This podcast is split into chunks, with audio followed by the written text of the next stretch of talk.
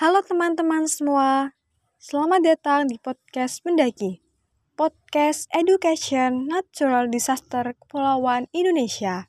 Perkenalkan, saya Aulia Syafira Fitri yang akan bersama kalian untuk memperkenalkan apa saja sih bencana yang terjadi di Indonesia.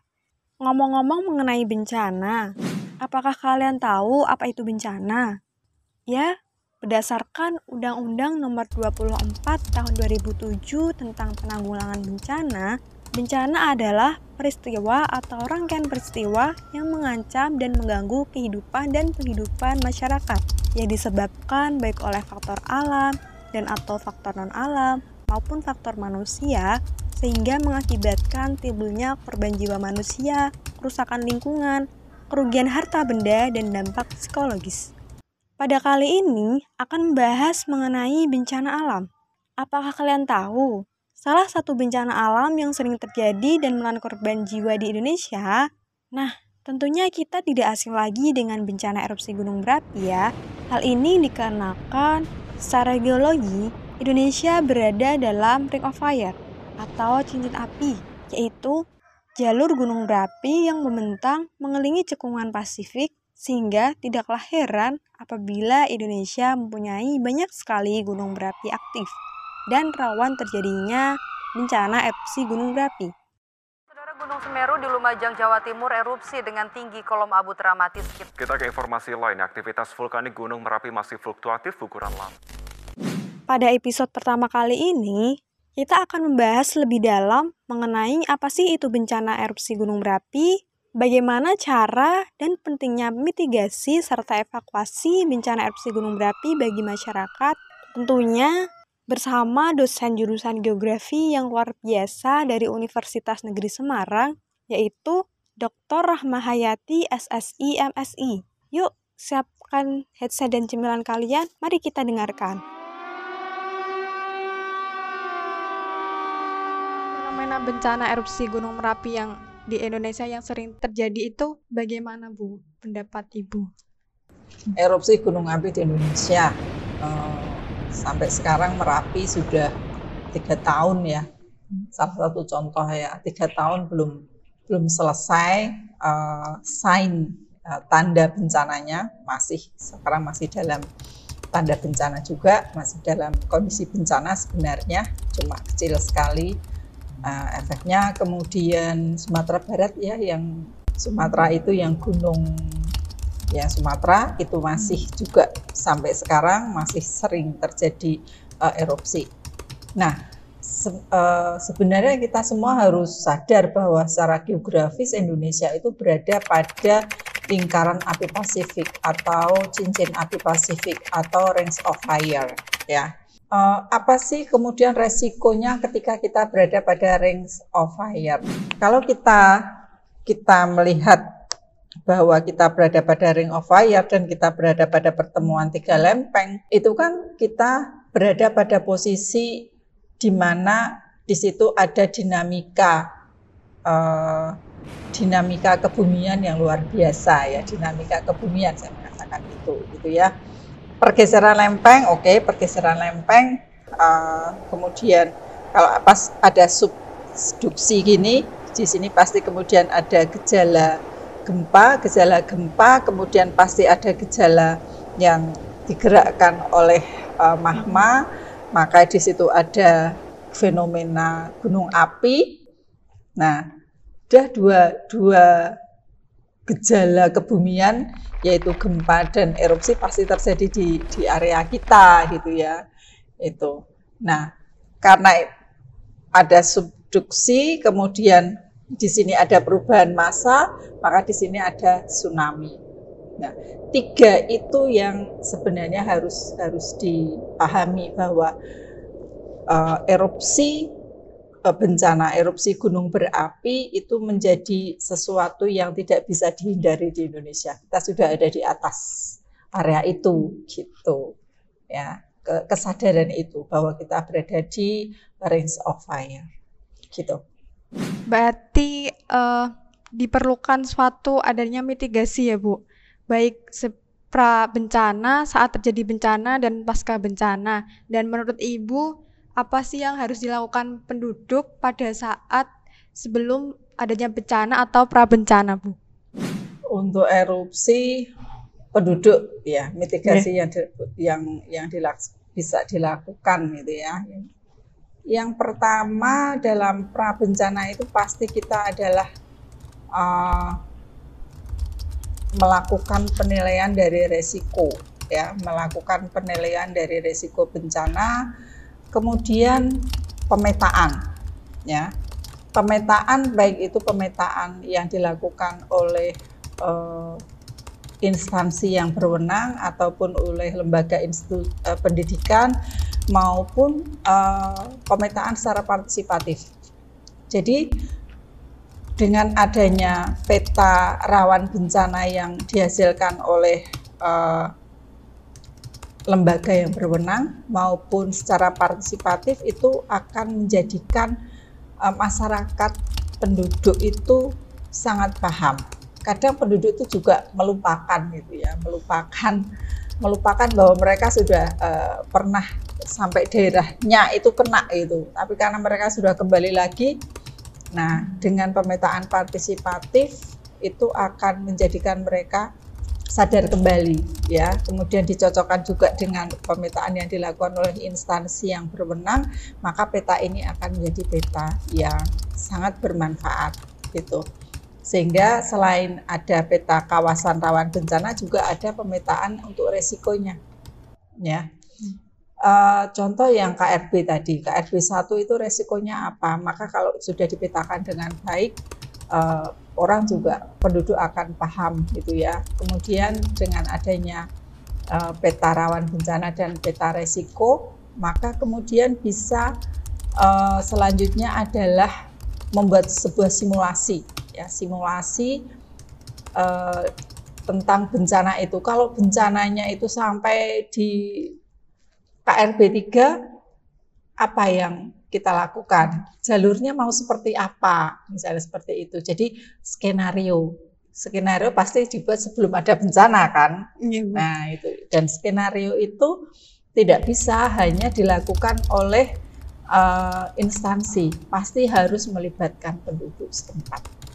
Oke, itu uh, kemudian dalam hal uh, melanjutkan dari skenario pasti adalah uh, menyusun ya menyusun rencana dalam keadaan darurat itu seperti apa. Ini juga kalau hanya dari instansi itu tidak tidak bisa nanti dijalankan dengan baik. Karena yang paling paham dengan daerahnya itu pasti penduduknya kan gitu ya.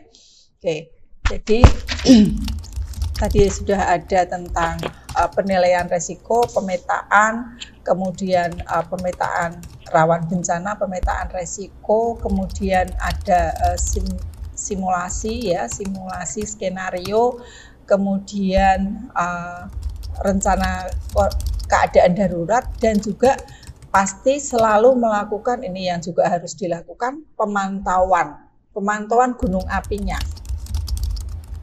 Nah, itu pemantauan selain oleh uh, instansi yang berwenang dalam hal ini misalnya jauh uh, apa namanya vulkanologi ya jabatan vulkanologi itu juga komunitas komunitas masyarakat itu sangat membantu sebenarnya selama ini kalau di di Gunung Merapi dalam hal pemantauan.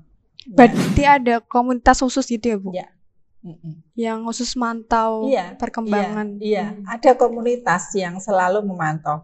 Jadi komunitas itu selain dia melakukan pemantauan secara uh, sendiri juga mereka uh, apa namanya memforward memforward pemantauan dari BMVG ya Badan uh, Mitigasi Vulkanologi ke sosmed. Ini ada, ada grup ini ada ya, grup ini ada. Jadi komunitas yang melakukan pemantauan itu sangat-sangat membantu itu sangat membantu. Gitu. Ya, itu dalam hal prabencananya.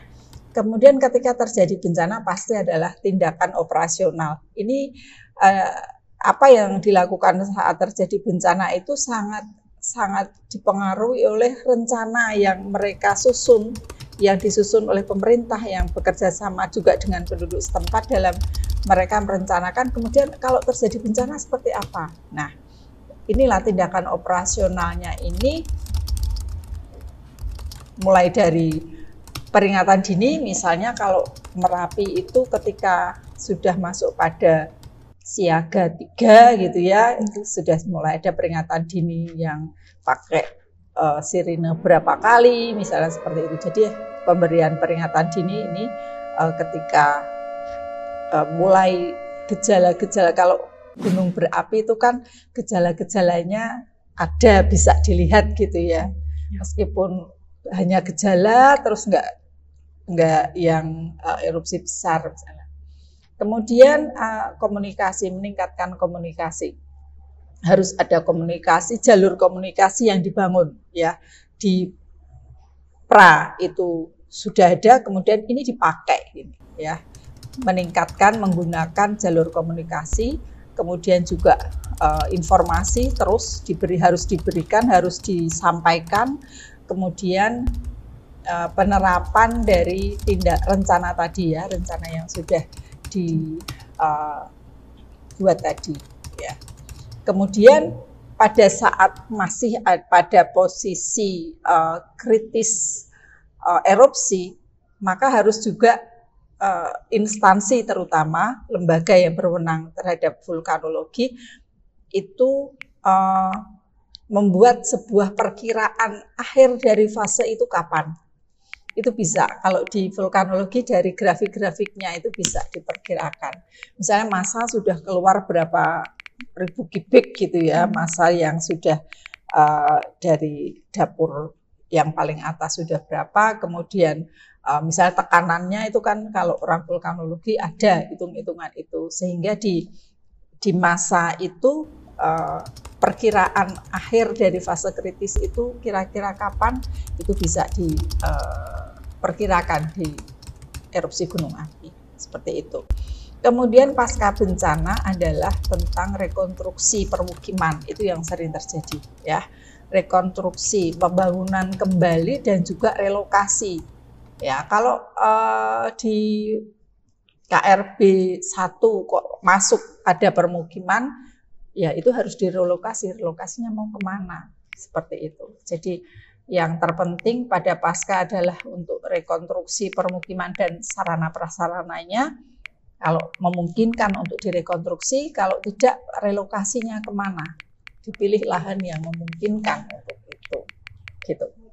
Baik Bu, untuk uh, selanjutnya itu dari penjelasan Ibu tadi tentunya terdapat manfaat atau resiko berdasarkan langkah mitigasi tersebut itu baik berhasil atau gagal tanggapan ibu bagaimana bu?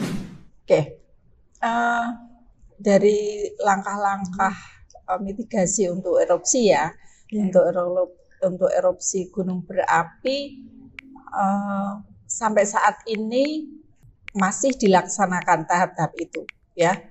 Sekarang uh, di Gunung Merapi masih di status siaga, ya masih di status siaga, dan pemantauan masih terus berjalan dan saya uh, dalam hal komunitas saya masuk di komunitas uh, pemantauan juga gitu loh. Jadi uh, itu masih berjalan dan penduduk termasuk yang tidak terlalu uh, apa ketakutan yang luar biasa karena semua sudah direncanakan mereka paham ketika uh, ada letusan yang besar dengan gejala tertentu gitu mereka sudah sudah sangat paham. Berarti dapat dikatakan bahwa masyarakat di sana itu sudah sadar akan bencana gitu ya Bu, terutama erupsi gunung berapi ya. yang di Merapi itu. Iya, itu contoh Merapi ya. Yeah. Ya. Bagaimana teman-teman? Apakah rumah kalian berdekatan dengan gunung berapi aktif? Apakah kalian sekarang sudah siap jika gunung api mulai menunjukkan tanda-tanda terjadinya erupsi? Kita jangan sampai lengah ya, karena bencana khususnya erupsi gunung berapi ini bisa datang kapan saja loh. Perhatikan tanda-tandanya, patuhi peraturannya, dan segera evakuasi jika sudah berada di zona yang tidak aman. Mari kita bersama-sama untuk mulai sadar akan pentingnya bencana erupsi gunung api. Jangan lupa share podcast ini ya, agar banyak saudara, teman, maupun masyarakat di luar sana juga ikut tersadarkan. Yuk, nantikan episode selanjutnya ya. Sampai jumpa. Salam kewaspadaan.